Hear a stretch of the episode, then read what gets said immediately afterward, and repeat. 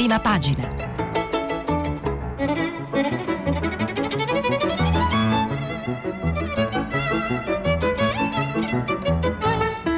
Questa settimana i giornali sono letti e commentati da Serena Sileoni, editorialista del mattino.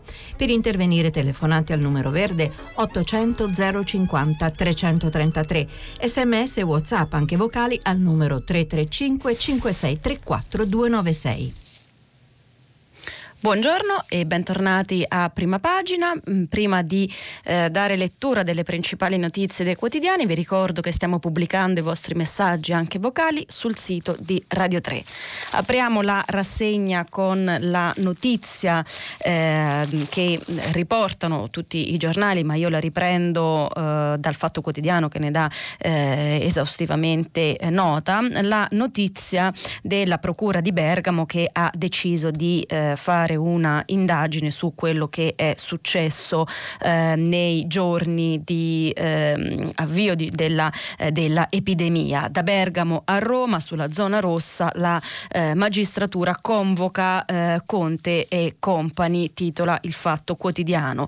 Eh, l'inviato a Bergamo, Davide Milosa, mh, mm, racconta che c'è rabbia, ci sono lacrime e soprattutto la volontà di capire. Sulle scale davanti al Palazzo di Giustizia di Bergamo, appunto, appunto sono decine i parenti delle vittime colpite dal Covid e ognuna ha in mano il suo esposto. 50 ieri e altri ne arriveranno per denunciare errori e mancanze del sistema politico e sanitario lombardo.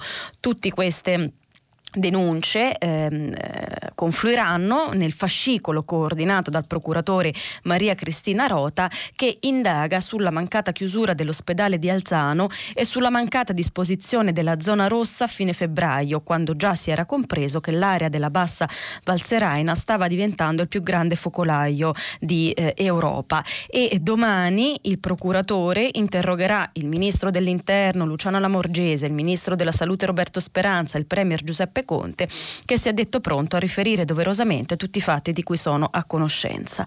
L'atto di convocare i membri dell'esecutivo era stato annunciato giorni fa, dopo che la Procura aveva interrogato il governatore Fontana e l'assessore Gallera, tutti sentiti come persone informate dei fatti, nell'ambito appunto dell'inchiesta sulla mancata zona rossa di Alzano e eh, Nembo.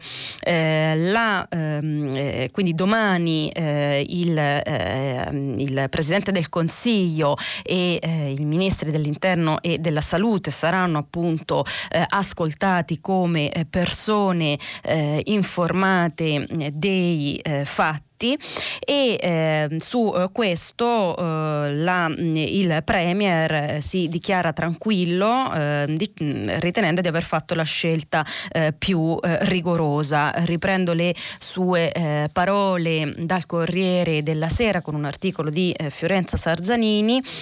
la Regione Lombardia poteva creare zone rosse in piena autonomia se riteneva giusto non aspettare il provvedimento del governo.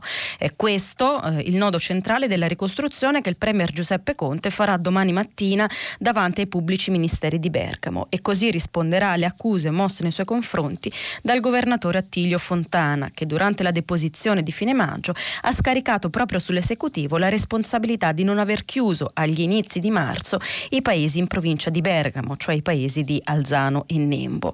Conte che ieri non ha nascosto l'irritazione per una convocazione che arriva a due giorni dall'avvio degli stati generali, ha sempre detto di aver scelto di non limitarsi a impedire la circolazione nei due comuni, perché intanto era stato deciso di far diventare zona rossa tutta la Lombardia, ma ai magistrati dovrà chiarire anche che cosa accadde a Palazzo Chigi dopo la nota inviata dal presidente dell'Istituto Superiore di Sanità Silvio Brusaferro che suggeriva invece di procedere intanto per quei due centri e lo farà sulla base di una memoria eh, che, ha, eh, già, ehm, che ha già preparato e eh, il, ehm, ricostruisce anche ehm, nei, nei, particolari proprio cronologici eh, i, i, giorni appunto della eh, chiusura eh, dei principali eh, focolai il eh, messaggero facendo la differenza tra Codogno e Vo da un lato e Nembo e Alzano.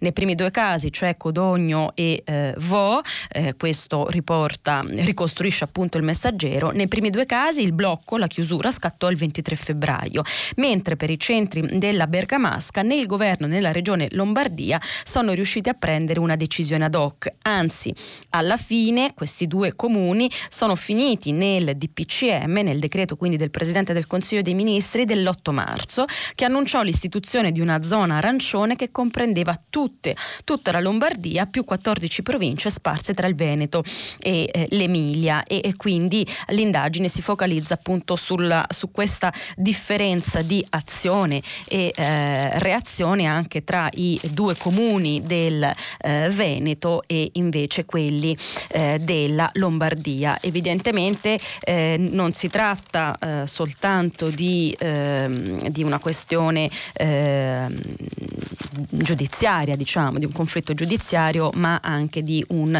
eh, conflitto mh, dietro eh, politico. Sul fronte però eh, proprio della, delle, delle, indagini della magistratura, eh, eh, Stefano Carugo, il medico eh, direttore del Dipartimento Cardiorespiratorio ehm, della, mh, a Milano della, mh, dell'azienda sanitaria Santi Paolo e Carlo di Milano che fu prontamente convertito a reparto Covid, il dottor Carugo con un'intervista al giornale ehm, eh, dichiara di tutta la propria preoccupazione eh, per questo eh, profluvio di, di, di ehm, esposti che arriveranno nelle procure da parte dei parenti delle vittime. Eh, chiede Giannino della Frattina nella intervista appunto al dottor Carugo per il giornale eh, è preoccupato? È la preoccupazione, risponde, di tanti miei colleghi chiamati nell'emergenza e magari arruolati in via straordinaria a fare turni disumani, stremati dalla lotta e in molti casi anche uccisi dal virus. Gli fa eh, replica il giornalista, i parenti però hanno diritto di sapere il perché di tanti morti. Questo nessuno lo nega, risponde Stefano Carugo. Il problema è che eh, sta nei comitati, dice, che nascono su Facebook o negli avvocati che vanno a caccia di risarcimenti e il punto sollevato dal dottor Carugo è questo. Se c'è stato dolo è giusto pagare, ma va tutelato chi ha agito in un'emergenza mai vista. Cerca di eh, chiarire eh, il giornalista della Frattina chiedendo quindi uno scudo eh, penale. Il problema risponde Carugo è l'accanimento contro i medici ora che la paura è eh, passata. Nessuno nega di indagare su eventuali doli ma altra cosa è farlo su cose fatte in situazioni di assoluta emergenza. Un'emergenza che si è protratta per settimane e che significa che la gente arrivava che stava soffocando ed era difficile trovare un ventilatore per salvarli. È stato eh, come è essere in guerra e eh, chiamatelo come volete, ma solleviamo dalle responsabilità legali o civili tutti quelli che hanno combattuto tre mesi in prima linea. Ovviamente eh, ribatte dove non c'è eh, dolo.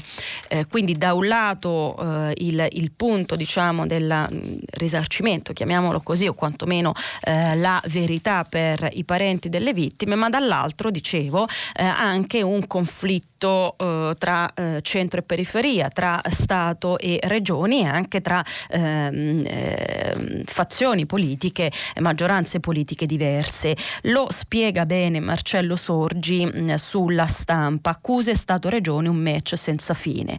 L'audizione in procura a Bergamo del Premier Conte e dei ministri Speranza e Lamorgese segna l'inizio del secondo tempo della partita tra Stato e Regioni che ha accompagnato i giorni più duri dell'emergenza virus. Sono stati il governo governatore della Lombardia Fontana e l'assessore alla sanità Gallera, già ascoltati nei giorni scorsi, ad accusare il governo per la mancata tempestiva istituzione di una zona rossa nei comuni di Nembro e Alzano Lombardo, nei quali proprio nei primi giorni della pandemia i contagi si svilupparono con particolare forza, causando un collasso delle strutture eh, sanitarie e un numero eccessivo di morti. Indiziati per la carente gestione di problemi eccezionali, Fontana e Gallera hanno pensato di cavarsela, scrive Sorgi, scaricando le responsabilità responsabilità su conti suoi ministri, anche se la Lombardia è la sola a non aver provveduto autonomamente a chiudere le parti più malate dei propri confini, come nel frattempo avevano fatto i governatori delle altre regioni. In un'improvvisata conferenza stampa a Piazza Colonna, il Premier tuttavia ha anticipato la sua linea di difesa. Nei due mesi e mezzo del lockdown il governo ha preso tutte le decisioni necessarie, sempre su consiglio di esperti e scienziati. La querel giudiziaria, chiude eh, Sorgi, non basterà a chiudere i conti.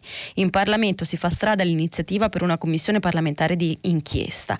Così lo scarica barile sulle responsabilità dell'insufficienza delle cure e del numero eccessivo di morti si prepara a diventare argomento della campagna elettorale per le elezioni regionali del prossimo autunno. Intanto appunto eh, il eh, presidente Conte sarà eh, ascoltato proprio mentre sta eh, chiudendo il programma degli, eh, di, degli, stati generali eh, fortemente eh, voluti. E a proposito di eh, stati eh, generali, ehm, il centrodestra alla fine eh, diserta ehm, e ehm, i, gli ospiti, soltanto alcuni degli ospiti sono stati ehm, rivelati e tra questi c'è una buona ehm, concentrazione anche di esponenti esponenti eh, europei. La commenta per Repubblica Carmelo Lopapa, il Presidente del Consiglio sa bene che quel master plan gli è stato suggerito con discrezione ma con altra determinazione dai colleghi Merkel e Macron. Le cancellerie che contano si attendono un grande programma di riforme ma anche di investimenti infrastrutturali e di innovazione che sia frutto della più ampia condivisione economica e politica, con una scadenza anche abbastanza ravvicinata. Intanto il Consiglio europeo di luglio in cui saranno adottate le decisioni finali sul Recovery Fund, poi il successivo step di settembre. Insomma, Conte ha ben chiaro che su quel documento si gioca la fase 2 del suo governo. Ancora oggi consulterà ministri e forze della maggioranza per preparare, dice Conte, proposte concrete e eh, condivise a livello eh, europeo. Le presenze di peso sullo scacchiere europeo internazionale in agenda per la giornata di sabato degli Stati eh, Generali, che diventa la giornata eh, inaugurale a questo punto, vengono considerate una sorta di benedizione degli Stati Generali italiani. In collegamento infatti ci saranno Ursula von der Leyen, Presidente della Commissione, Christine Lagarde, Presidente della BCE, Kristalina Georgieva, Direttore del Fondo Monetario Internazionale, Paolo Gentiloni, Commissario Economico e David Sassoli, Presidente del Parlamento eh, Europeo.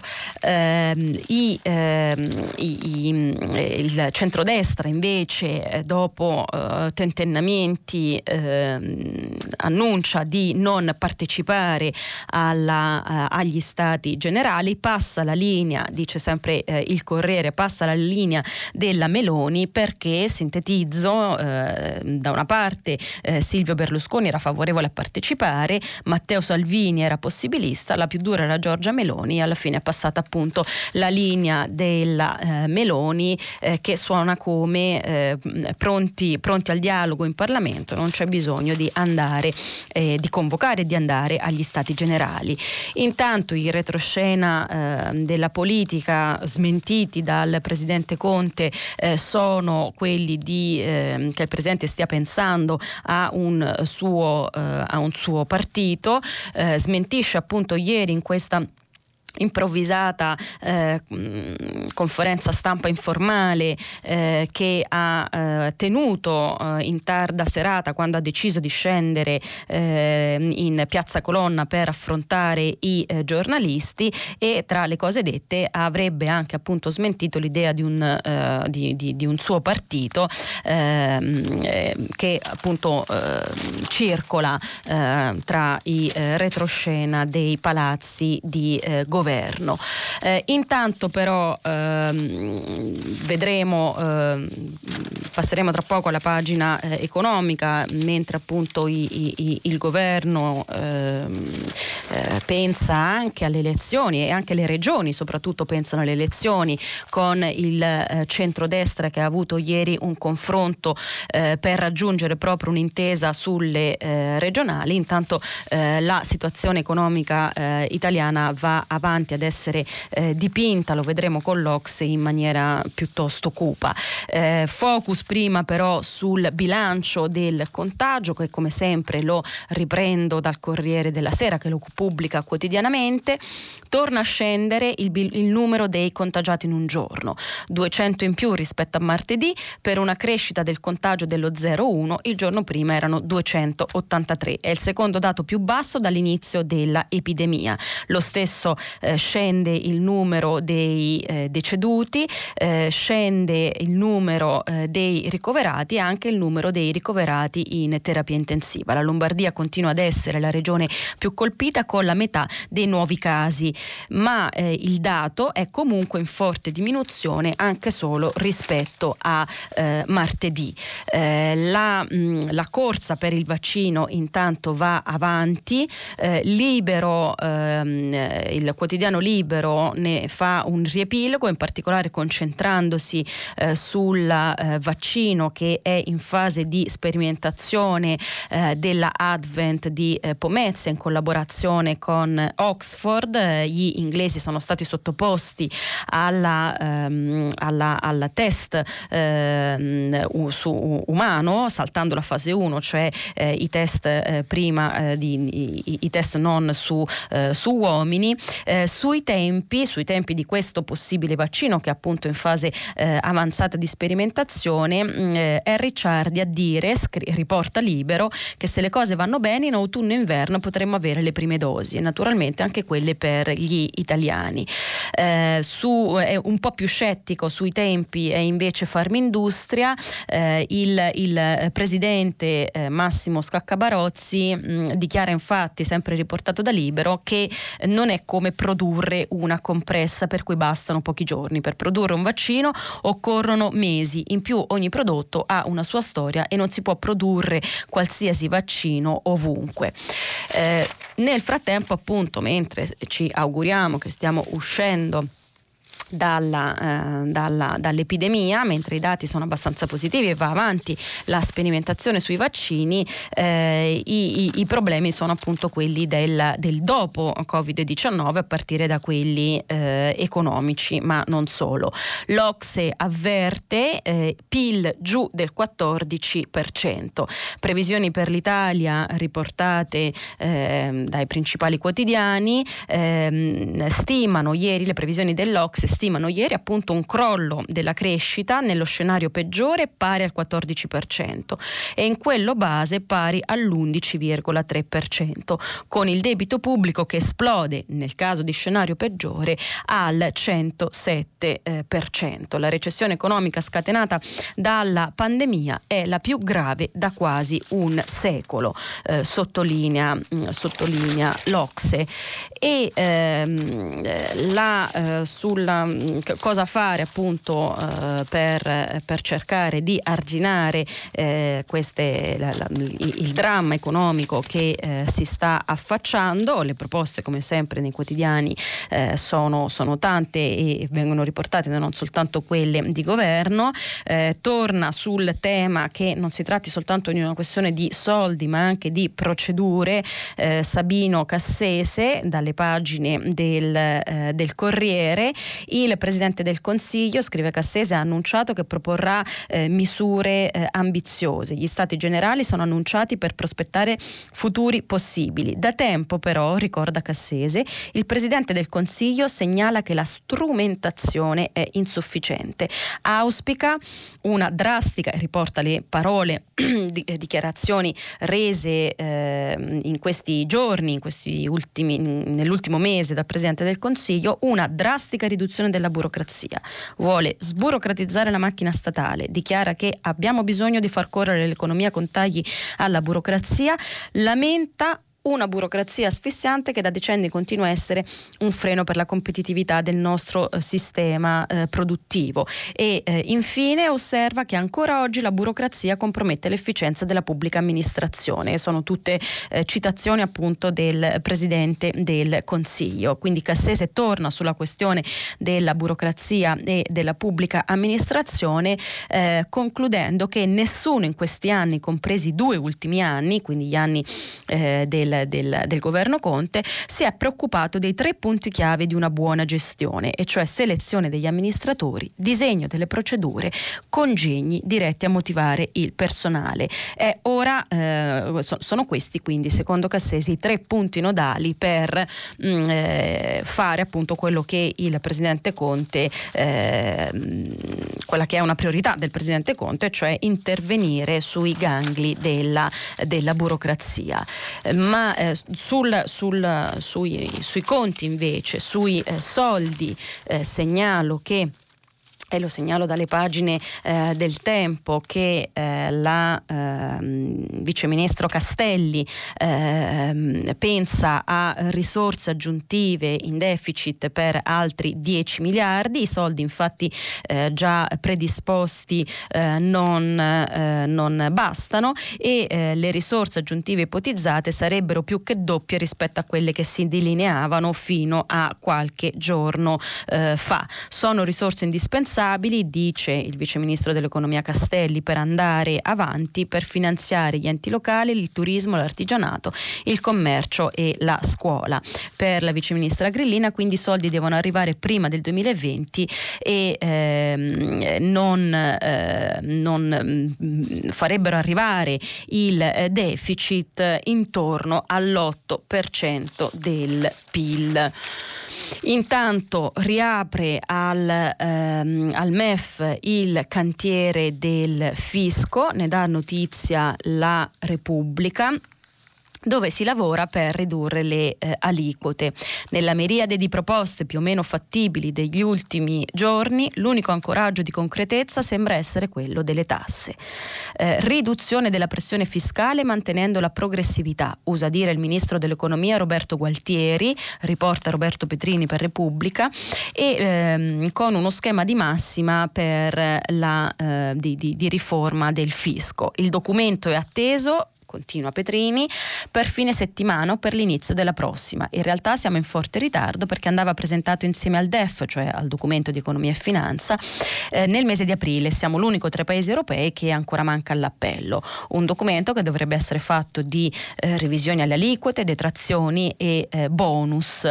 Ehm, la maggioranza comunque non sta ferma e ha nel cassetto una serie di proposte, quasi tutte di riforma radicale. I renziani, riporta sempre Petrini, con Luigi Luigi Marattin vogliono rifondare completamente l'IRPEF, scendere da 5 a 3 aliquote, eliminare tutte le detrazioni tranne mutui, previdenza e sanità e introdurre un minimo esente di 8.000 euro per famiglia, per componente della famiglia, scusate. Sulla riduzione delle aliquote da 5 a 3, pu- a 3 puntano anche i grillini che ipotizzano una griglia che va dal 23 al 42% e una nota Xiria elevata a 10.000 euro.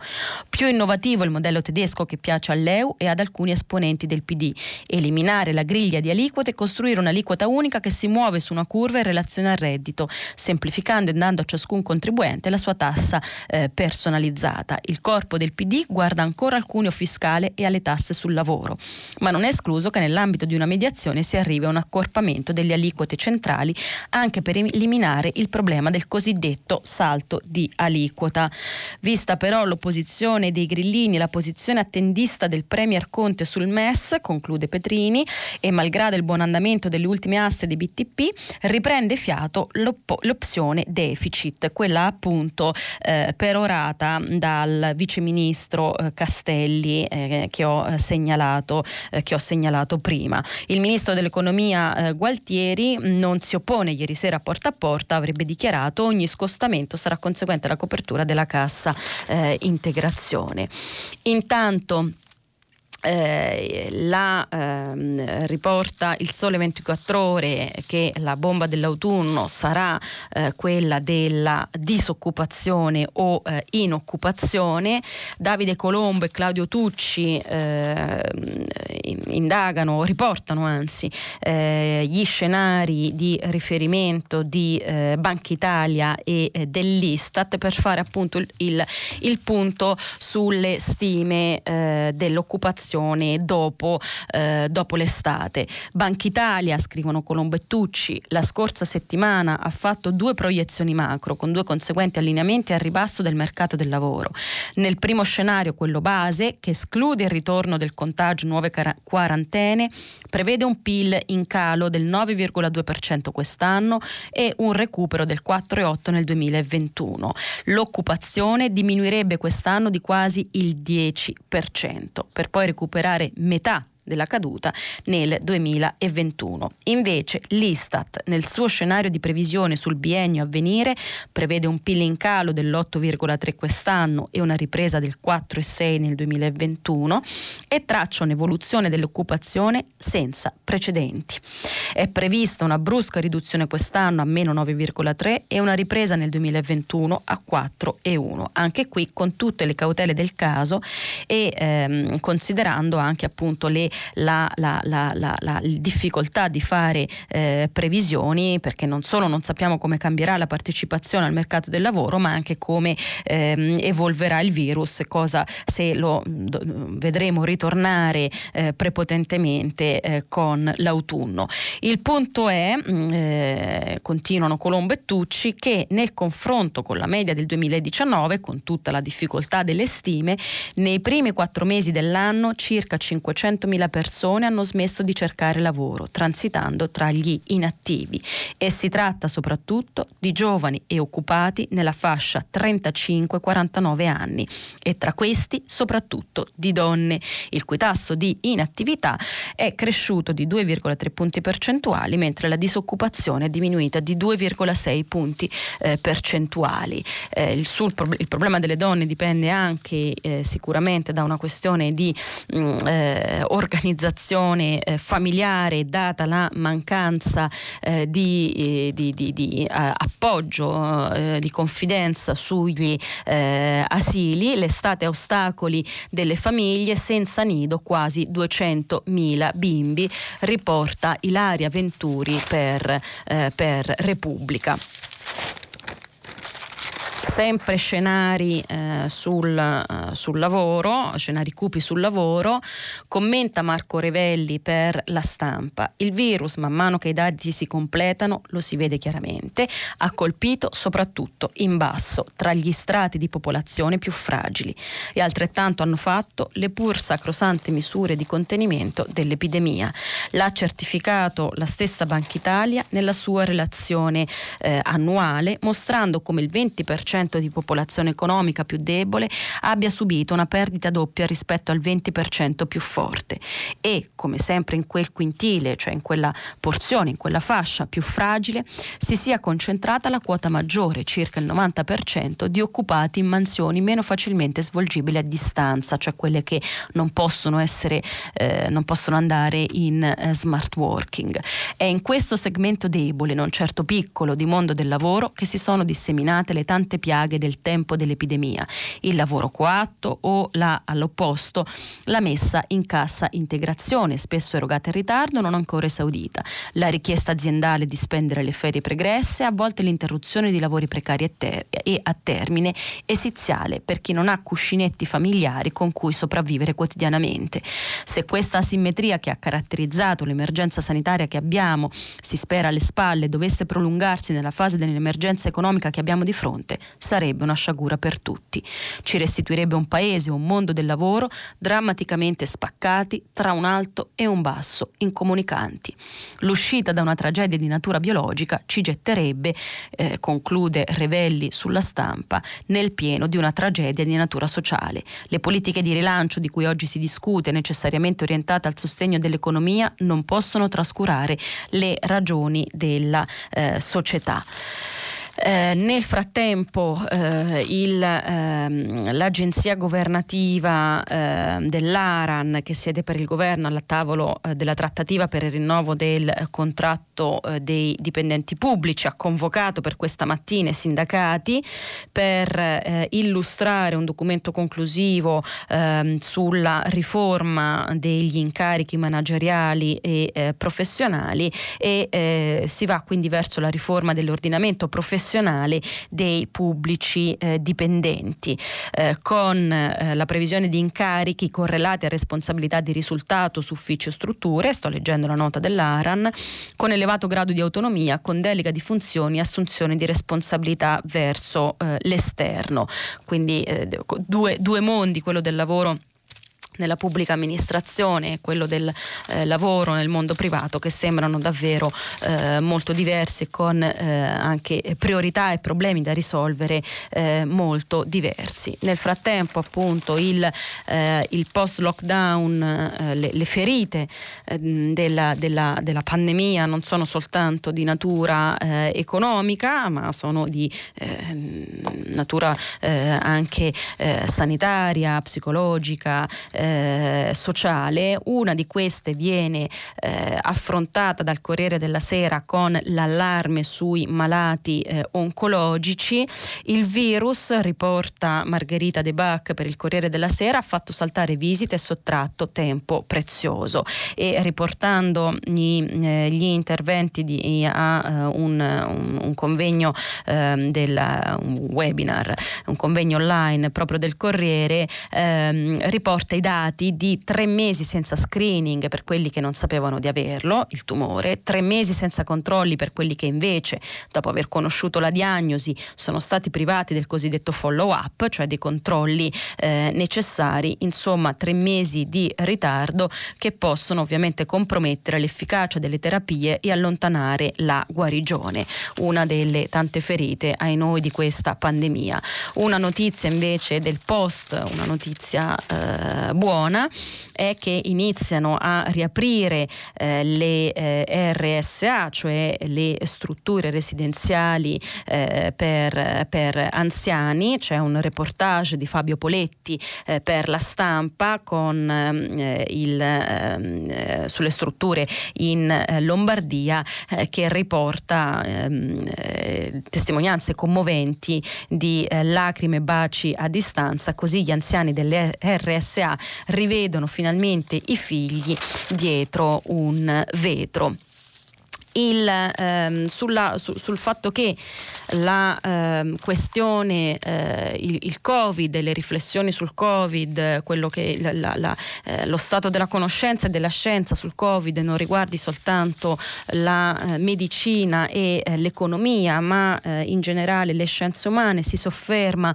eh, Lucio D'Alessandro dalle pagine del mattino ehm, e che scrive Lucio D'Alessandro, l'evolversi della pandemia, eh, con l'evolversi della pandemia ha preso forma la consapevolezza che le scienze umane, intese in senso ampio, possano fornire sia nella fase emergenziale sia nella fase incerta della riapertura e della ricostruzione un contributo essenziale in molti campi. Ne cito solo tre per ragioni di spazio: la comprensione delle trasformazioni sociali, epistemologiche e sistemiche e l'analisi e la predizione dei loro effetti nella media e lunga durata, la valutazione valutazione delle conseguenze sotto il profilo sociologico, culturale, comportamentale delle restrizioni alla libertà individuale e del distanziamento sociale, l'identificazione degli ausili, specie comunicativi, utili ad assicurare che le norme via via emanate risultino efficaci e siano accolte proattivamente. E ehm, sono questi, il, Lucio D'Alessandro è il rettore del eh, Sororso La Bene in Casa e anticipa qui eh, temi e proposte di un libro bianco della ricerca per il mondo post-Covid Covid-19 che eh, l'Ateneo appunto presenterà, ehm, presenterà eh, domani sulla ricerca nelle scienze umane che sottolinea appunto il fatto che il post-Covid non è soltanto eh, medicina e eh, economia, come vediamo appunto dagli effetti sulla società e eh, sulla, eh, sulla, psicologia e sulla, sulla comunicazione. E a proposito di società e comunicazione, mh, mm, ampia, ampia ampio spazio hanno in, tutte, in tutti i giornali eh, ha il, il movimento, eh, chiamiamolo iconoclasta, che eh, è partito dagli Stati Uniti e sta arrivando fino in Gran Bretagna, ma anche nel, nel nostro paese. Che cosa sta eh, succedendo? Dopo la eh, morte di eh, George Floyd, ovviamente le, le ovvie giustissime proteste contro gli abusi della polizia eh, negli, eh, negli, Stati Uniti eh, una, una, una, porzione di eh, proteste si sta rivolgendo all'abbattimento eh, delle sculture che ricordano l'epoca ehm, schiavista con una furia appunto iconoclasta. Da Washington riporta il corrispondente del Corriere della Sera attacco anche a Cristoforo Colombo nella notte di, eh, quindi anche alla, all'epoca coloniale. Eh, nella notte di martedì a Richmond, in Virginia, un gruppo di manifestanti ha abbattuto una statua del grande navigatore. Un'operazione pianificata, visto che i vandali si sono portati eh, delle corde per trascinare il monumento e gettarlo nel, nel laghetto di Bird Park. Nelle stesse ore, altro incidente a Boston. Qui in realtà la protesta era diretta contro il monumento di Robert Lee, il comandante sudista nella eh, guerra civile. Eh, la furia iconoclasta del movimento ha investito altri simboli, in genere figure legate allo schiavismo nel sud o a personaggi eh, controversi come l'italo-americano Frank Rizzo, sindaco di Filadelfia dal 72 all'80. L'offensiva ideologica contro Colombo ha una lunga storia, una sorta di processo postumo con le categorie eh, politiche e morali di eh, oggi. Negli anni scorsi 13 stati americani, ehm, ricorda eh, il corrispondente da Washington del Corriere, avevano eh, cancellato il eh, Columbus Day sostituendolo con una giornata a ricordo delle sofferenze patite dai nativi americani, così ricorda Giuseppe eh, Sarcina. E a Londra eh, il sindaco lancia, a Londra dove è stata imbrattata una statua eh, di Churchill proprio eh, diciamo in, in rispo- a eco di questo movimento iconoclasta ehm, de- degli ultimi giorni ha ripreso fiato negli ultimi giorni negli Stati Uniti, eh, a Londra il sindaco, per tutta risposta, lancia la revisione dei, mov- dei monumenti. È una furia iconoclasta, scrive il corrispondente Luigi Ippolito sempre per il Corriere, è una furia iconoclasta che è stata paragonata alla rivoluzione culturale maoista e che riporta alla memoria le immagini delle statue di Marx e Lenin abbattute nell'Europa dell'Est dopo la caduta del comunismo. In tutta l'Inghilterra i eh, monumenti legati all'epoca schiavista e coloniale sono finiti nel mirino dopo che nei giorni scorsi la folla a Bristol ha rovesciato dal piedistallo la statua del mercante di schiavi Edward Colston e l'ha gettata in un canale.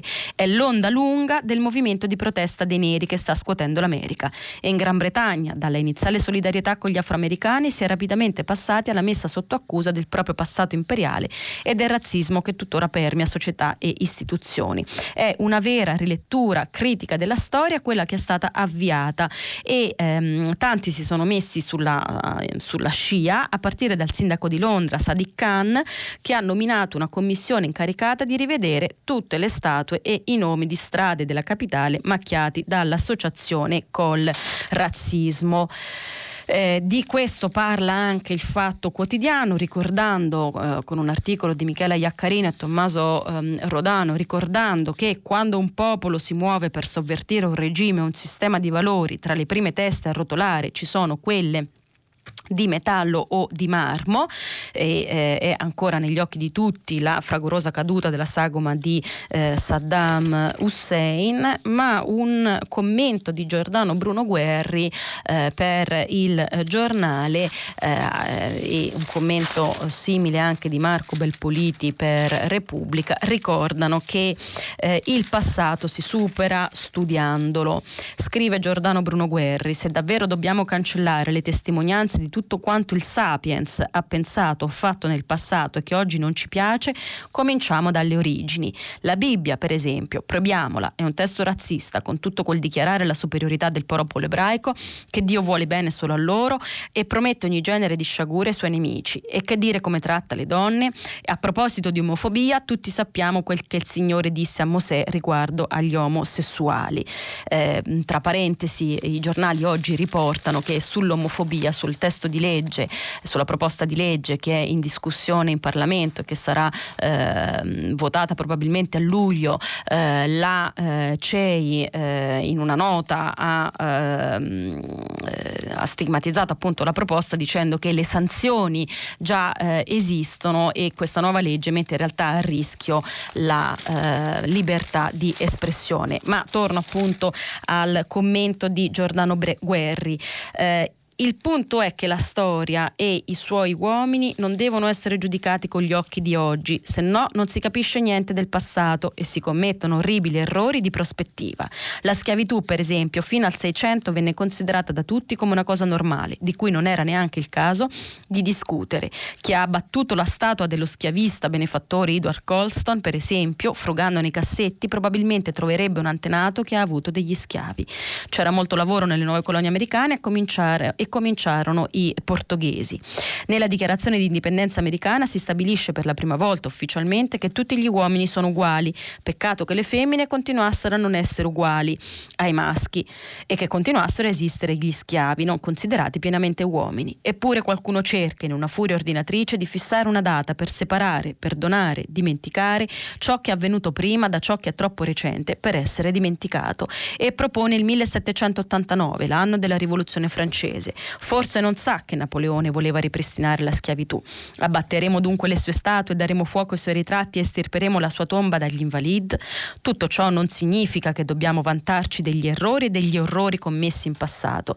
Bisogna però sapere che quel passato non si cancella abbattendo nei ricordi, lo si supera studiandolo per non ripeterlo e eh, diciamo questa furia mm, eh, eh, iconoclasta per le statue ha colpito anche eh, la HBO, cioè una una, una, uh, una, un portale di uh, film in streaming americano che ha ritirato dal catalogo Via col vento uh, perché sempre per diciamo, il messaggio di razzismo che avrebbe che conterrebbe in nuce. Perdonaci Rossella, ti cancelliamo e c'è un approfondimento di Natalia Aspesi molto lungo su Repubblica su questa, eh, su questa eh, vicenda.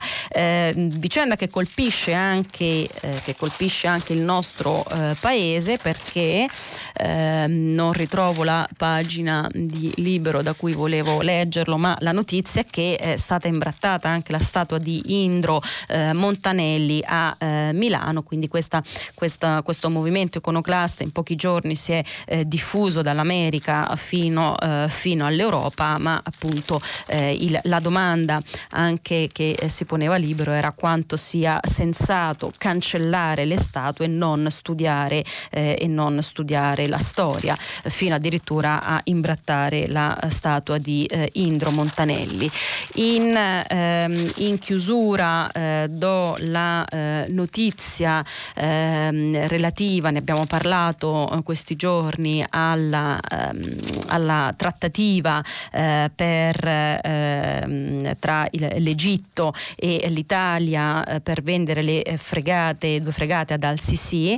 Eh, la un, commissione d'inchiesta Regeni ha chiamato Conte a eh, rispondere eh, di questa trattativa e allora il ministro degli esteri, la, la notizia di oggi è questa, ehm, ha mh, mm, frenato eh, la, mh, mm, eh, la, la, vicenda dicendo che la partita sulla vendita delle due fregate italiane all'Egitto è ancora aperta e eh, non è ancora chiusa sia dal punto di vista tecnico che eh, da quello politico.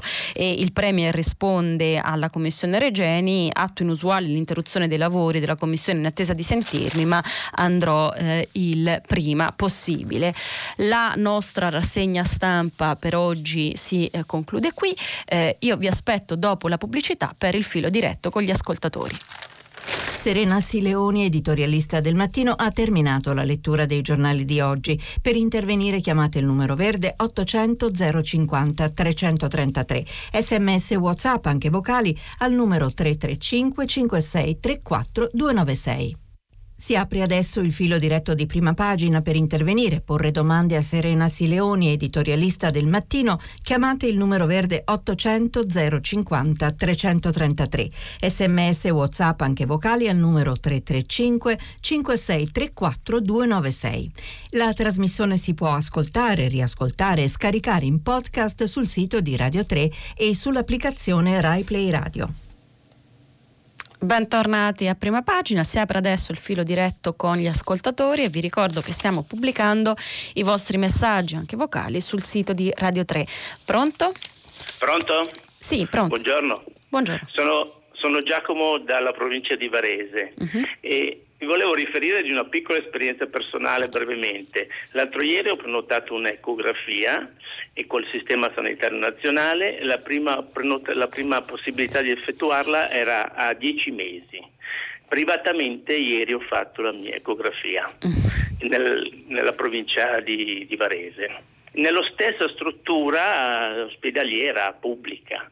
Eh, ora, io non riesco a capire questa differenza, ma secondo me questa grossa differenza ha delle responsabilità. Non posso pensare che i medici nel periodo del coronavirus abbiano fatto, abbiano fatto delle cose con dolo, ma l'organizzazione del sistema non ha funzionato, secondo me. Solo questo volevo riferire. La ringrazio Giacomo, credo che purtroppo di eh, queste queste, queste esperienze eh, che c'erano anche prima del coronavirus, si sono acuite col coronavirus. Oggi appunto riportavamo i dati della, dei ritardi per la cura oncologica, ma eh, credo si possono estendere eh, a, a, a, qualsiasi altro tipo di eh, cura, accesso alle cure, eh, compreso ai noi eh, lo stesso, lo, stesso, Covid-19. Eh, devo, mi preme soltanto fare una, ehm, una rettifica, ho detto in chiusura la sta, anche la statua di Indro Montanelli imbrattata facendo confusione confusione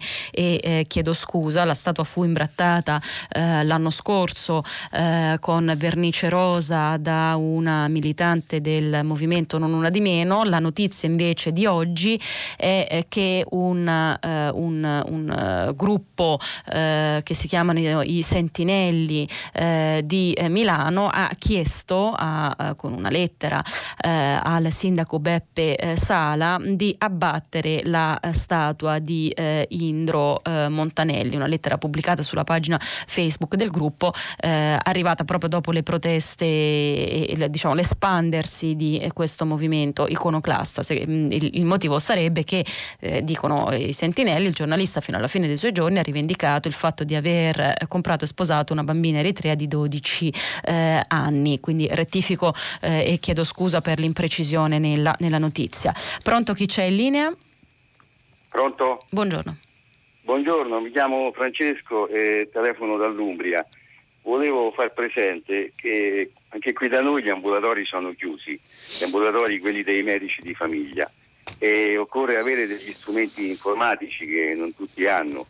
E posso diciamo così, eh, raccontare un'esperienza che è successa il 2 di giugno e che insomma ci siamo dovuti ricorrere alle amicizie mediche che avevamo perché perché ancorché fosse una giornata di, di, di festa, però insomma, poi ci siamo trovati in difficoltà per, per, la, per, la, visita successiva, perché il telefono rispondeva, c'era una segreteria telefonica, abbiamo dovuto prendere appuntamento con, eh, con, la, con la, mail, ma non, non ci è ancora stato dato, e allora ci chiedevamo se il governo sta facendo qualche cosa per il futuro e se il futuro sarà delle, diciamo, della sanità sarà questo, il futuro online sarà di questo genere e sarà veramente dura. Io mi immagino quando verso novembre, dicembre ci saranno le solite influenze, eccetera, che cosa, quello che succederà. Siccome non si sente mai parlare di un progetto eh, di, di, sanità di prossimità, eh, proprio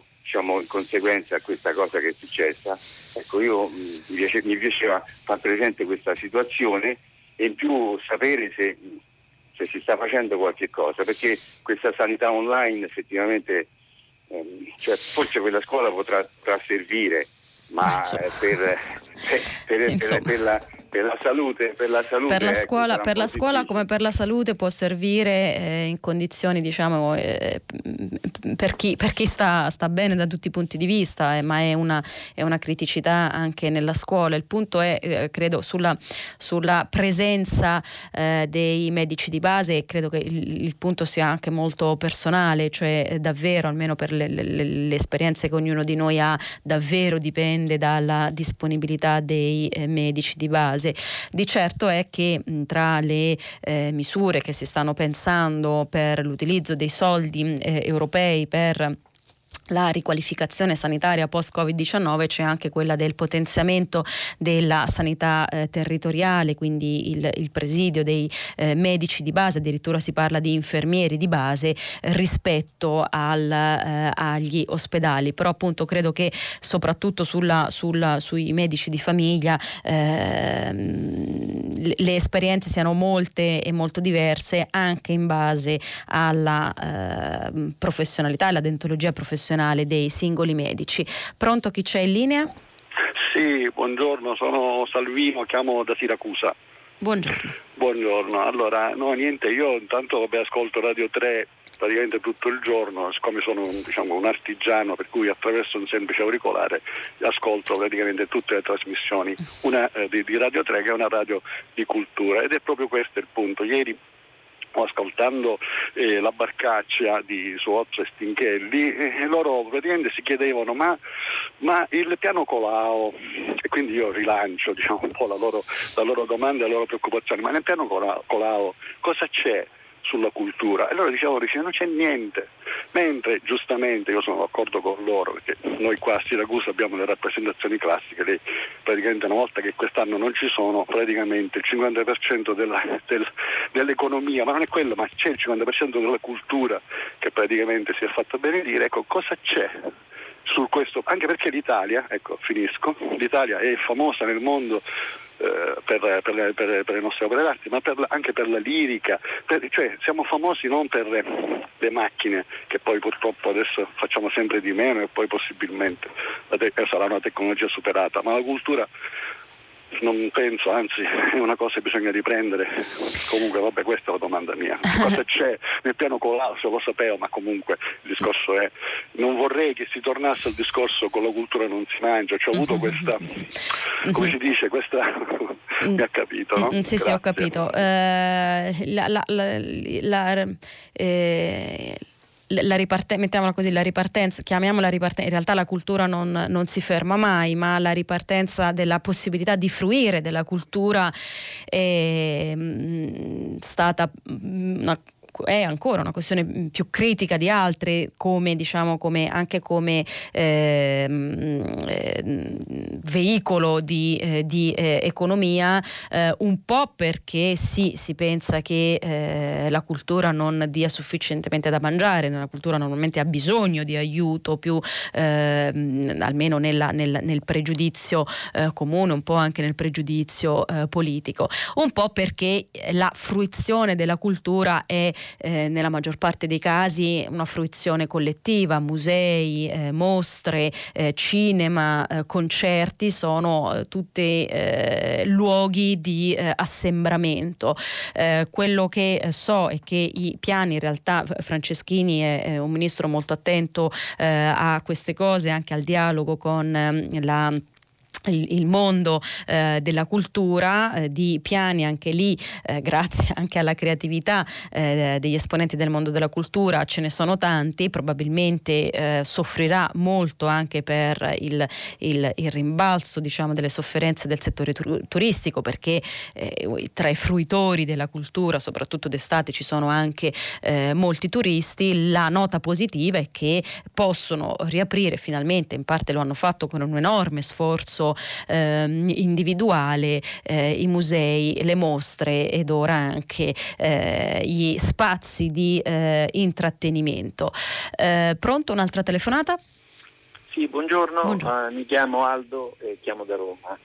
Eh, io vorrei, se possibile, avere un chiarimento su questo discorso che ricorre molto spesso nelle statistiche dell'Istat degli inattivi. Cioè io vorrei capire attraverso quale meccanismo diciamo, statistico di indagine l'Istat definisce un inattivo. Concretamente se io eh, tutte le mattine batto le vie del mio quartiere cercando un posto da barista, da cameriere, da commesso o cose del genere.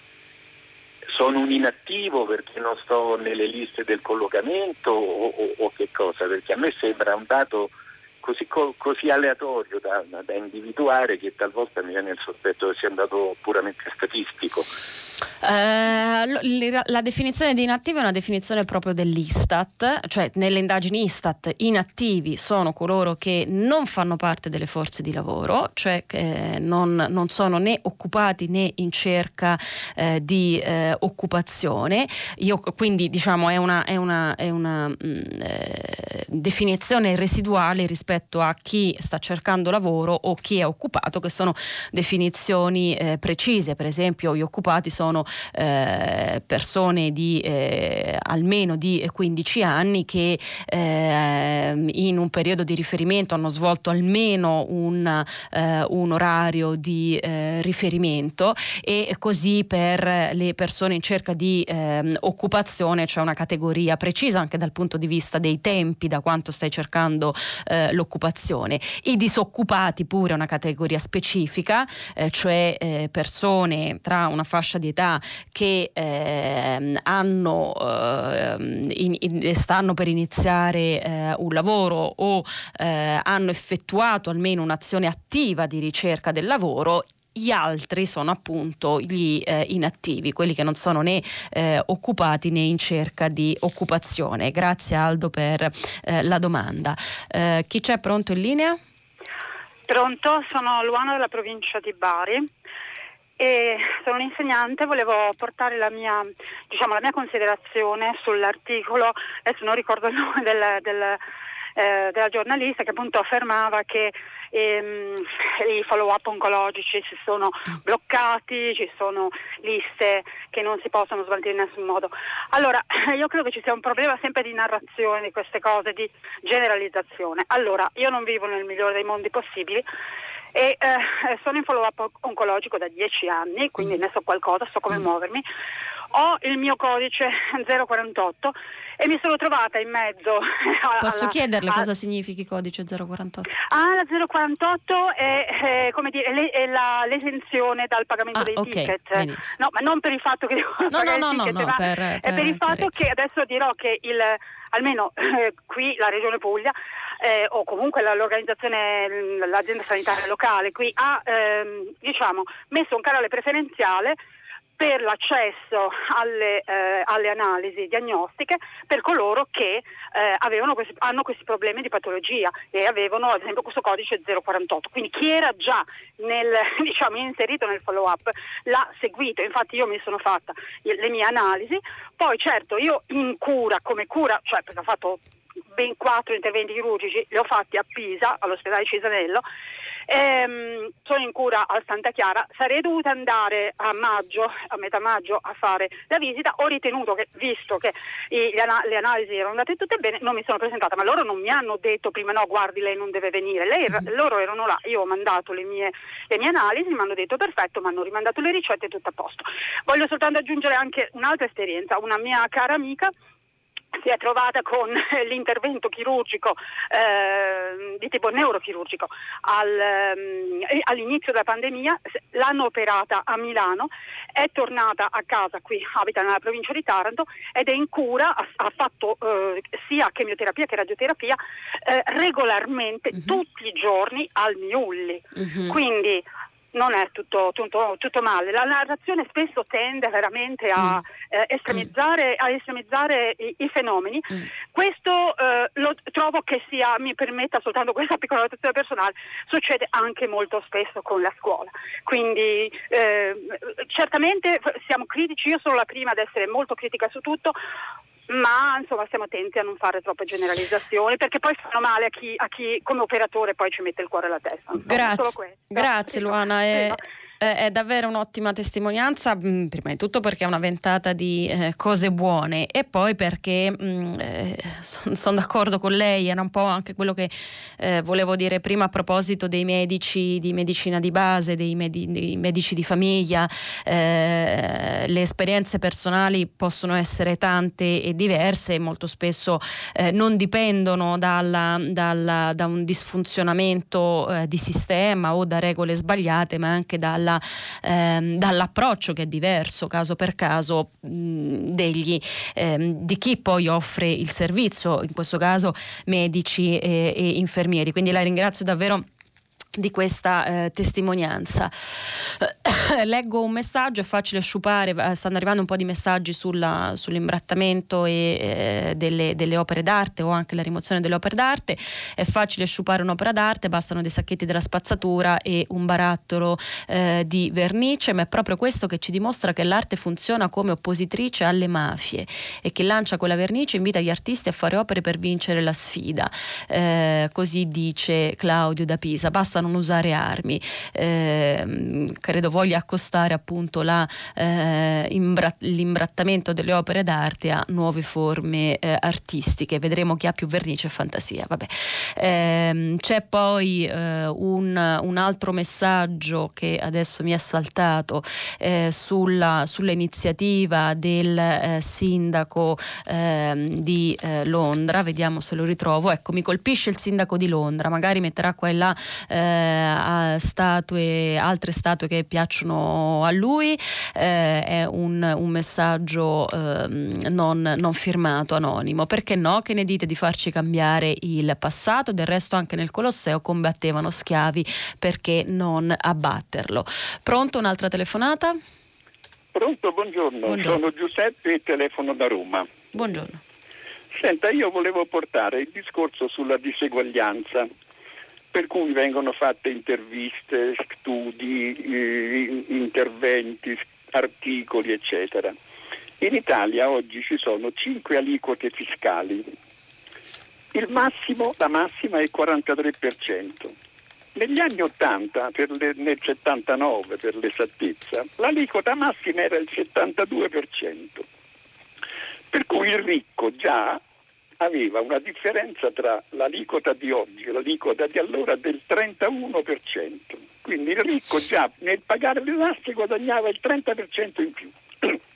E poi ci stiamo a lamentare della di- diseguaglianza. Abbiamo fatto in modo che il ricco diventasse sempre più ricco. Allora io dico, le aliquote vanno riportate agli anni 79 78. 34, artic- 34 aliquote quante erano? Si rispetterebbe così l'articolo 53 della Costituzione. Chi più ha, più paga.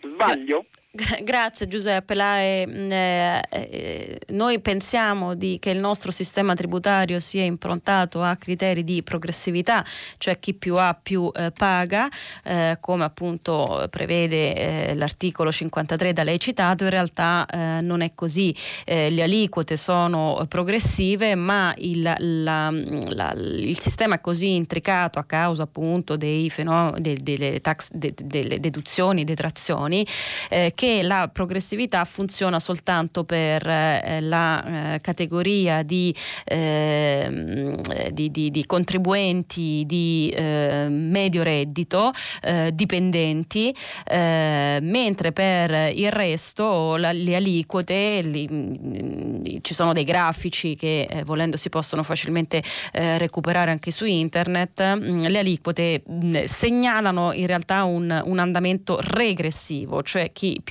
ha in realtà eh, meno paga. Questa è eh, una delle grandi eh, bizzarrie o, o, o ehm, ipocrisie del sistema eh, tributario italiano che, no, che, noi vogliamo mantenere con un'aliquota eh, a scaglioni progressivi come eh, l'IRPEF, nascondendo però qual è davvero il peso per ciascuna persona della, della imposta sul eh, reddito. Um, leggo un'altra testimonianza, sempre eh, una, un, raggio di luce eh, come quello di Luana da Bari, da Antonia da Roma, per testimoniare come esperienza personale che a Salerno gli ambulatori dei medici di famiglia e le strutture pubbliche funzionano forse anche un po' meglio di eh, prima. Ricordo anche che non si può analizzare una situazione da singole esperienze personali. La ringrazio Antonia. Eh, mi si richiede ancora cosa c'è su cultura nel piano Colao sul piano, nel piano Colau di cultura c'è, eh, cultura, c'è, un, c'è una scheda che è relativa a turismo e cultura, cioè la valorizzazione è una scheda unica sulla valorizzazione del patrimonio artistico e, e culturale eh, come diciamo anche eh, attrattore eh, turistico. In realtà queste schede, come, come, come si è visto, sono mm, molto, molto programmatiche ancora e soprattutto eh, diciamo il, il eh, se qualcosa è, è, diciamo, il, il piano per la cultura che è stato fatto è più quello che ha contenuto nei decreti che non ovviamente quello del piano di Colau che ancora appunto è, è, è, è un piano eh, tutto da eh, attuare se mai verrà attuato, però diciamo che mh, di, di, cultura se ne parla insieme eh, al, eh, al, turismo. Eh, pronto un'altra telefonata? Pronto, buongiorno. Buongiorno. Sono Sara da Milano e volevo dire che al posto di distruggere le statue, secondo me bisognerebbe costruirne di nuove. Uh-huh. E, e soprattutto anche per la storia dimenticata delle donne. Eh, mm, grazie. Grazie, eh, grazie Sara, costruire anziché, eh, anziché distruggere. Eh, e, e, le fai eco un messaggio di eh, Giulio, la cultura è fondamentale per non andare a buttare le, eh, le statue, eh, quindi una, una cultura della ricostruzione appunto, non della distruzione. Pronto un'altra telefonata? Sì, eh, Franco da Torino, buongiorno. Buongiorno Sono Franco. Un medico, intervengo, ho sentito due interventi contrastanti. Sì. Eh, Tre con un messaggio. Che, e devo dire che sono, sono veri entrambi, uh-huh. nel senso che fatte salve le patologie più eh, rilevanti, quindi anche le patologie oncologiche, su queste in genere non c'è stato nessun o ci sono stati pochi problemi. Quello che dice il, paziente, il, il primo, il primo uh-huh. ascoltatore uh-huh. è verissimo, ma è la conseguenza di un sottofinanziamento cronico che gli ospedali, il territorio, ma anche gli ospedali, di cui soffrono da, da decenni. Allora, il fatto che eh, si sia verificato questo problema devastante, non ha fatto che acuire un problema preesistente.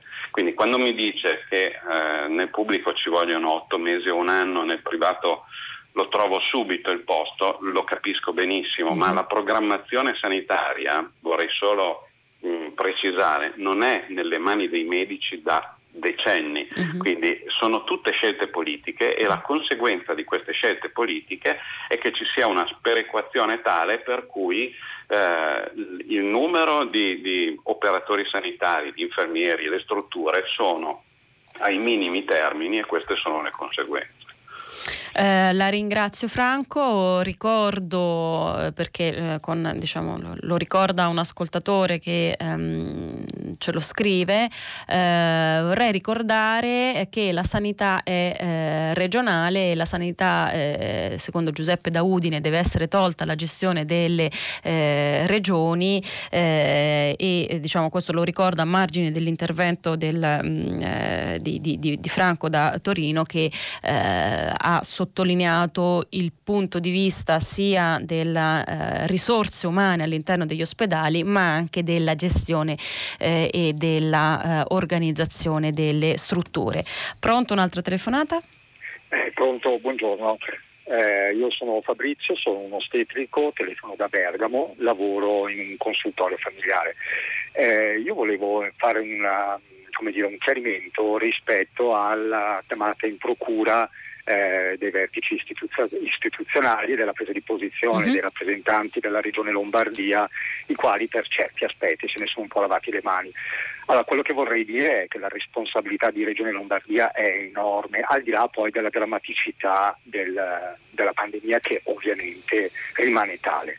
Eh, in Regione Lombardia negli ultimi vent'anni sono state fatte delle scelte ben precise in ambito sanitario, orientando sempre più verso un privato convenzionato che non ha nessun interesse a investire in settori poco remunerativi, prevenzione, eh, cura dei cronici, terapie intensive. Noi abbiamo un po' il numero posti letto terapie intensive più basso rispetto alle altre eh, regioni e questo ovviamente ha fatto sì che eh, la risposta della regione eh, rispetto alla pandemia eh, fosse quella che è stata.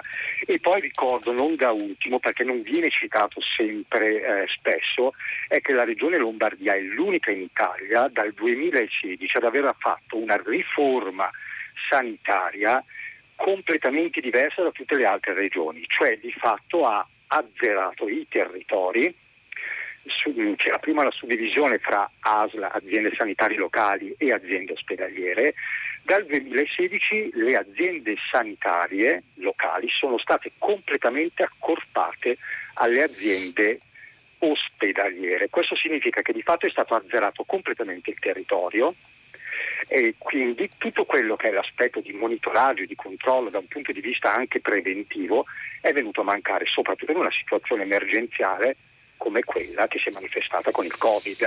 Di fatto gli ospedali non potevano occuparsi della fase acuta, cioè quindi della pandemia e dell'emergenza, e allo stesso tempo occuparsi in modo adeguato di tutto quello che era l'aspetto di gestione del territorio. Noi abbiamo avuto decine e decine di morti sul territorio proprio perché non avevamo un monitoraggio completo ed esaustivo del territorio stesso. Questo è un elemento che secondo me andrebbe assolutamente preso in considerazione, anche perché la riforma era sperimentale per tre anni, 2016-2019, oggi siamo nel 2020. Eh, grazie Fabrizio. Eh, non so, mh, mm, lei ha detto che i posti in terapia intensiva della Lombardia sono i, se ho ben capito le sue parole, sono i eh, più bassi. Eh, in realtà a me risulta eh, il contrario, ma ehm, se ancora in linea eh, magari ne, eh, ne, parliamo. A me risulta che eh, sia esattamente il contrario, cioè la Lombardia avesse già attivi, mh, mm, secondo i dati del Ministero della Salute e regionali, il numero dei posti in terapia intensiva pre-Covid superiore rispetto a tutte le altre regioni, di gran lunga superiore, qualcosa dell'ordine di eh, 900 posti a cui eh, seguiva, se, segue il Lazio con, con 600 posti. Ehm, quindi mm, non so, eh, tra questi posti eh, poi so bene che diciamo, mm, per molti il problema della Lombardia sia il fatto che ad un certo punto unica regione in Italia abbia equiparato il servizio ehm, ospedaliero privato eh, al servizio ospedaliero pubblico, eh, separando diciamo, controllo e, e, e gestione. Eh, francamente a me pare, ma questa è la mia opinione, a me pare che mh, mm, le, eh, i, i, ritardi della sanità lombarda siano stati dovuti alle direttive eh, diciamo eh, politiche appunto, si, si, vedrà se della regione o come, come aveva fatto il Veneto o, eh, o, dello Stato più che a una indisponibilità eh, della, dei servizi perché tutti i servizi ospedalieri in fondo sono stati eh, indisponibili, nel senso che si sono dovuti, si sono trovati a fronteggiare un'emergenza eh, nuova che richiedeva cose nuove e servizi nuovi. Il punto è stato la prontezza ehm, anche sulle RSA, era uscito anche qui un, una indagine sulle RSA eh, lombarde che eh, denunciavano il fatto di non aver avuto direttive da parte della regione di, eh, di, di contenere eh, i focolai, continuavano i, i, a, a, ricevere visite eh, dall'esterno, ma queste erano appunto mh, direttive di eh, ordine regionale. D'altro canto, appunto, io i, i, dati delle terapie intensive, per esempio, so che sono questi, dove confluiscono anche i posti letto della sanità privata che sono stati ovviamente e giustamente ampiamente utilizzati, così come le forniture e il, il, il, il personale ospedaliero eh, da parte di eh, tutta la regione, ma se ancora in linea appunto magari ne eh, ci, ci confrontiamo. Pronto un'altra telefonata? Pronto, sono Marco. Buongiorno. Buongiorno, io parlavo a proposito delle, delle statue che si abbattono, sì. ma non si rendono conto che così si, si, si, vuole togliere un pezzo di storia, cioè un pezzo di quello che noi abbiamo più intimamente, eh, Cristoforo Colombo, continuerebbero con Dante o con, con altre persone. Questo è un, un, voler tornare alle barbarie, perché le, le, le, le statue servivano anche per pregare i famosi iconoclasti, i famosi il periodo bizantino dove e, e tutto questo si elimina con una corda. Ma non è assurdo.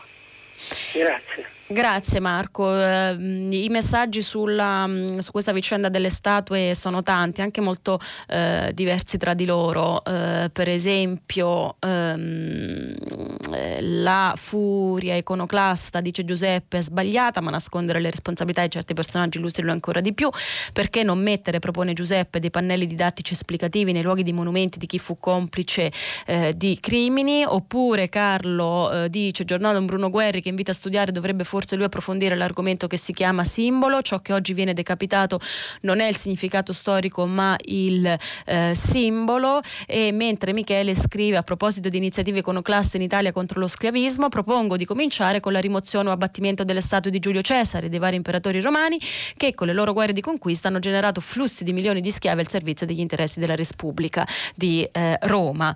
Eh, pronto? Un'altra telefonata? Sì, buongiorno, sono Paolo da Roma, mm, complimenti per la conduzione, volevo farle due domande molto velocemente in riferimento all'articolo che lei ha letto di Cassese. Eh, la, la prima questione, ma lei crede nel mantra della semplificazione, della permanente sburocratizzazione? È davvero questa la chiave di volta o è mhm. soltanto una parola da mettere in bocca ad ogni piano? E la seconda questione, perché nel nostro Paese secondo lei tutte le procedure autorizzative vengono vissute come eh, cavilli burocratici? Uh-huh. Pensi alla valutazione di impatto ambientale, uh-huh. non si vede il valore eh, della tutela dell'ambiente, ma lo si percepisce come una lungaggine burocratica. Uh-huh. La, ri- la, ringrazio delle domande. Ehm, sì, la semplificazione è una bellissima parola, ma è una, un, un, obiettivo, questa è la mia opinione rispondendo alla sua richiesta, eh, ma è un obiettivo impossibile se eh, individuato come obiettivo a sé, cioè esi- la, la, la, mia eh, opinione è che non esiste semplificazione che sia soltanto una questione di procedure, la semplificazione è una questione di eh, compiti, di contenuti, di quante cose vogliamo che la eh, pubblica amministrazione Commissione controlli, autorizzi, ratifichi, sigilli e certifichi. Um, mi sembra un obiettivo, quello della semplificazione, impossibile nel nostro nel nostro modo di fare, nella nostra cultura eh, legale, perché in realtà eh, a noi va bene che ci siano, eh, che la pubblica amministrazione si eh, arrivi diciamo, eh, in ogni aspetto della nostra vita, finché noi chiederemo allo Stato, alle regioni, ai comuni, alle province di fare e controllare un sacco di cose per nostro conto, eh, non, è, non sarà possibile farle senza avere delle procedure amministrative che poi soffriamo come eh, eccessiva burocrazia. L'esempio, l'esempio che stiamo vivendo ora della fase post emergenziale degli aiuti che vengono. Ovviamente tutti eh, confidiamo negli aiuti tutti vogliamo gli aiuti che siamo commercianti che siamo eh, dipendenti disoccupati inoccupati eh, giovani anziani eh, però è ovvio che se da un lato eh, arrivano gli aiuti arri- devono arrivare anche le procedure per eh, dare questi aiuti per dire chi può averne diritto chi no. Quindi la semplificazione è a mio avviso una mh, mm, scatola vuota finché la si vive come una cosa che possa essere scorporata da quante cose la pubblica amministrazione a ogni livello, quante cose la Repubblica eh, fa. Eh, sulle procedure autorizzate, eh, questo diciamo è una risposta anche alla seconda domanda, cioè perché eh, dobbiamo per forza soffrire, ehm, essere insofferenti nei confronti delle procedure autorizzative, eh, molte delle quali non sono eh, semplicemente una, una, una, pila di scartoffie, ma sono una forma di controllo di cose che riteniamo sacrosante, come la valutazione di impatto ambientale. Se riteniamo sacrosante fatta la valutazione di impatto ambientale, ma potrei metterci per esempio anche la valutazione di impatto della regolazione, che è proprio in realtà una misura di semplificazione, è ovvio che poi ci debbono piacere anche le annesse e strumentali procedure autorizzative. Eh, un'altra telefonata, pronto? Ah, pronto, buongiorno, sono Roberto da Bologna. Eh, io volevo intervenire ancora su sanità ed economia, nonostante il libro bianco sulla sociologia, eccetera, che sarà sicuramente molto interessante perché nulla sarà più come prima. Ok, allora, sulla questione della zona rossa del Bergamasco eh, ci fu subito una, una, una trasmissione di una puntata di report che intervistando i sindaci eh, di, del Bergamasco, appunto questi sindaci dicevano di essere stati oggetto di pressione da parte della Confindustria locale, da parte degli industriali del Bergamasco, perché non si facesse questa zona rossa.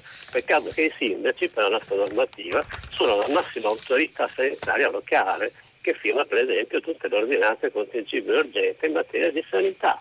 E allora questi sindaci chiaramente non avevano l'appoggio della regione, eh, però eh, come dire, poi le responsabilità in effetti la norma di legge sono la loro.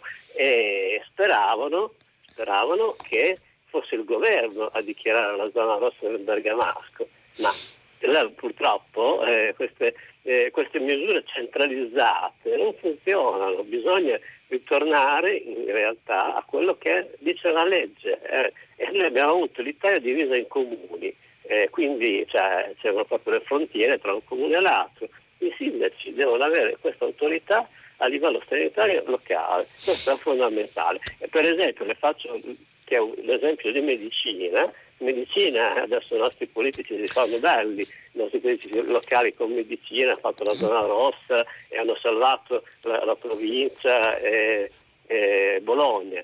Eh, sì, però medicina, attività produttive non ce ne sono, eh, questo è fondamentale. Eh, invece si è preferito, discuto, finisco, si è preferito fare del terrorismo a livello nazionale raccontando eh, delle cose non vere, per mm. esempio nel bollettino famoso della protezione civile con l'Istituto Superiore della Sanità in cui si è detto che il virus si prendeva nella, nell'aria, mm. che c'erano mm. milioni di asintomatici. Sì. Allora questi, questi, asintomatici sono stati nel Bergamasco, ma per esempio qui a Bologna si stanno facendo delle ricerche, tutti questi asintomatici non ci sono. Vedre, vedremo cosa diranno le, i dati. Se ho ben capito, lei propone l'Italia dei, dei comuni.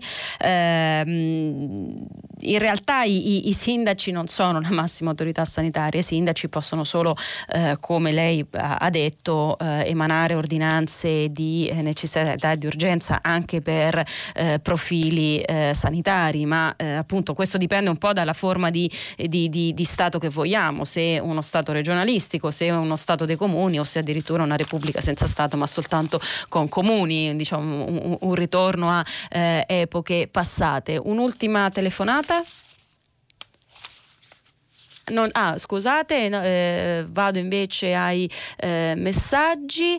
Eh, ricordo sempre sul sulle statue, eh, ricordo, eh, Montanelli in particolare, ricordo inoltre che la prima seria battaglia per la difesa di Venezia e della sua laguna, dice Francesca Rocchi da eh, Mestre, eh, fu intrapresa da Montanelli con il Corriere della Sera e Italia Nostra. Eh, quindi insomma la, la, revisione della storia, la lettura della storia eh, dovrebbe renderci, la storia si, si, si, impara appunto, non si abbattono le statue e mi pare definitiva eh, definitivo Uliano da Modena che scrive distruggere statue è come bruciare i libri. Noi oggi ci fermiamo qui, dopo il giornale radio Nicola La Gioia conduce pagina 3 e a seguire le novità musicali di primo movimento e alle 10 come sempre tutta la città ne parla, approfondirà un tema posto da voi ascoltatori. Potete comunque riascoltarci sul sito di Radio 3. Una buona giornata.